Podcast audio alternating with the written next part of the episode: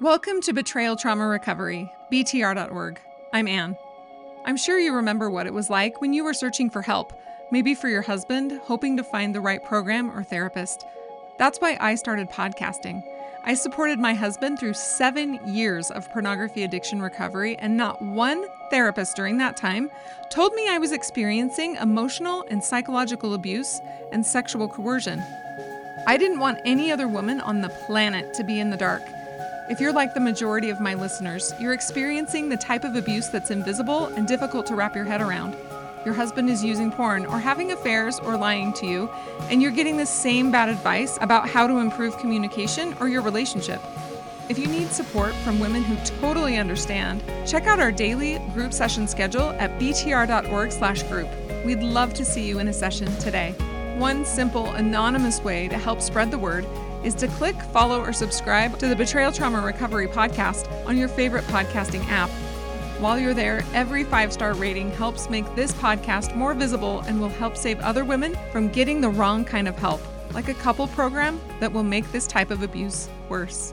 For those of you who follow or subscribe to this podcast, thank you so much. Your support means so much to me. We have Kate on the podcast today. Kate is divorced and has been working towards setting healthy boundaries with her ex husband, who is abusive. She was concerned about working through some financial problems that her ex was causing. Kate, do you feel like you were able to use boundaries to resolve those financial issues? Yes, I was. It was difficult, but it was resolved. Retirement funds were transferred and bank accounts were closed. And so financially, I am disconnected from my ex now.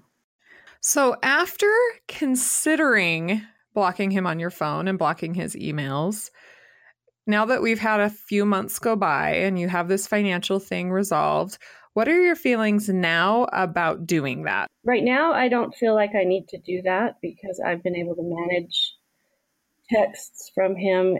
He hasn't called me at all and he hasn't sent any emails. He's only been texting what I've found is that I have gained some resiliency in dealing with texts and in the minimum kind of response as possible. And I find myself, instead of reacting to his texts, I'm responding and I'm taking time to think things through before I respond.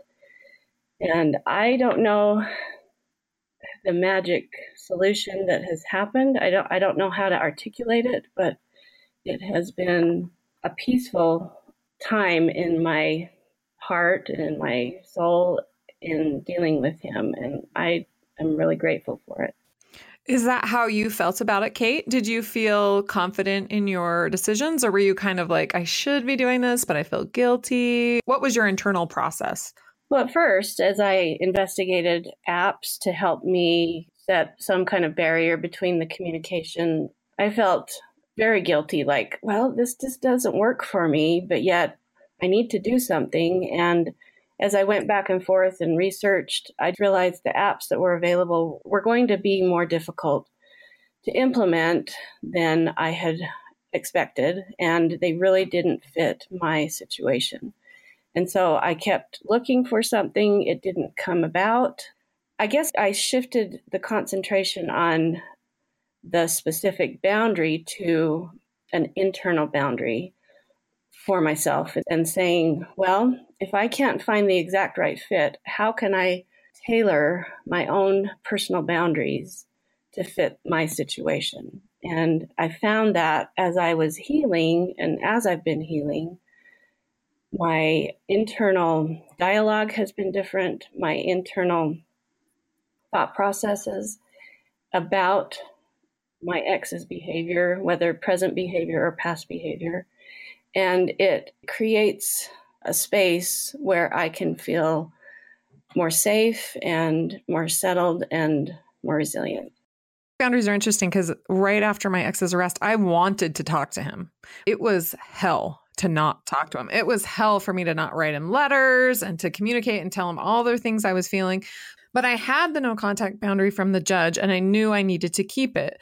So there is a difference, I think, between re-evaluating what we've been doing in the past and making changes that might be extremely uncomfortable It seems like a lot of women who want to be in recovery, they feel like this is what I want to do. But at the same time, it doesn't feel right. Like, I want to set this boundary that I'm not going to have sex with my husband. But at the same time, that's mean, or he's going to get mad, or this is going to happen and it's going to be uncomfortable. So, does that mean it's not right? Does that mean it's not the right thing for me? I have chronic illnesses. And so my body is kind of my barometer on how I'm doing in safety and in all areas of my life. But I was in a lot of pain last year, and I had a massage therapist that I love. She was talking to me about my process of going through the divorce and disconnecting from a husband. And she suggested that I do some dance therapy, and I'd never heard of that. And when she described it, I just knew it was something I was going to do. And so I picked a few songs that I really identified with and I went in my basement and I turned the songs on as loud as I could. And I did a lot of ugly dancing to kind of process things through my body. And I realized I was carrying so much pain and so much betrayal and trauma in my body that I wasn't able to heal physically. And so the physical and the emotional were being trapped. I don't know if that's called a boundary, but I had to make a boundary for my own health and my own safety physically.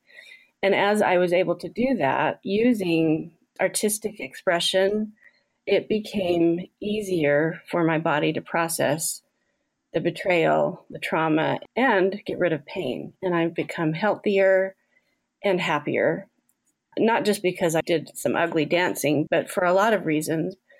Connecting and checking in with my body I think that women who are connected to men who are narcissistic or addicts are very sacrificial. They deny their own needs so much that it becomes second nature to give up physical boundaries as well as emotional boundaries. And that's what I had been doing for 35 years. So I've been very disconnected with my own self, just knowing myself, knowing my own boundaries, for myself as well as with relationships. So, getting in touch with my own body has been revolutionary in my healing process. Kate, do you feel like you're more on your way to getting your needs met? One of your key needs being safety, right? Do you feel like you're farther down that path? Yes, I feel like I have grown tremendously in safety and in being more in touch with my needs when my husband and I were in the initial process of the divorce, he came to me several times and said, I have this list of needs that I want you to consider if we can consider a reconciliation. And the healthier I got, I was able to say to him, Well, you know, I'm learning that my needs are important. And I'm learning that I'm the best suited person, most qualified person to meet my own needs, whether it's asking for someone to help me meet a need or just being in charge of it myself. He would get angry when I would say that because he had this list of demands that he wanted me to automatically embrace and agree to so that we could stay married.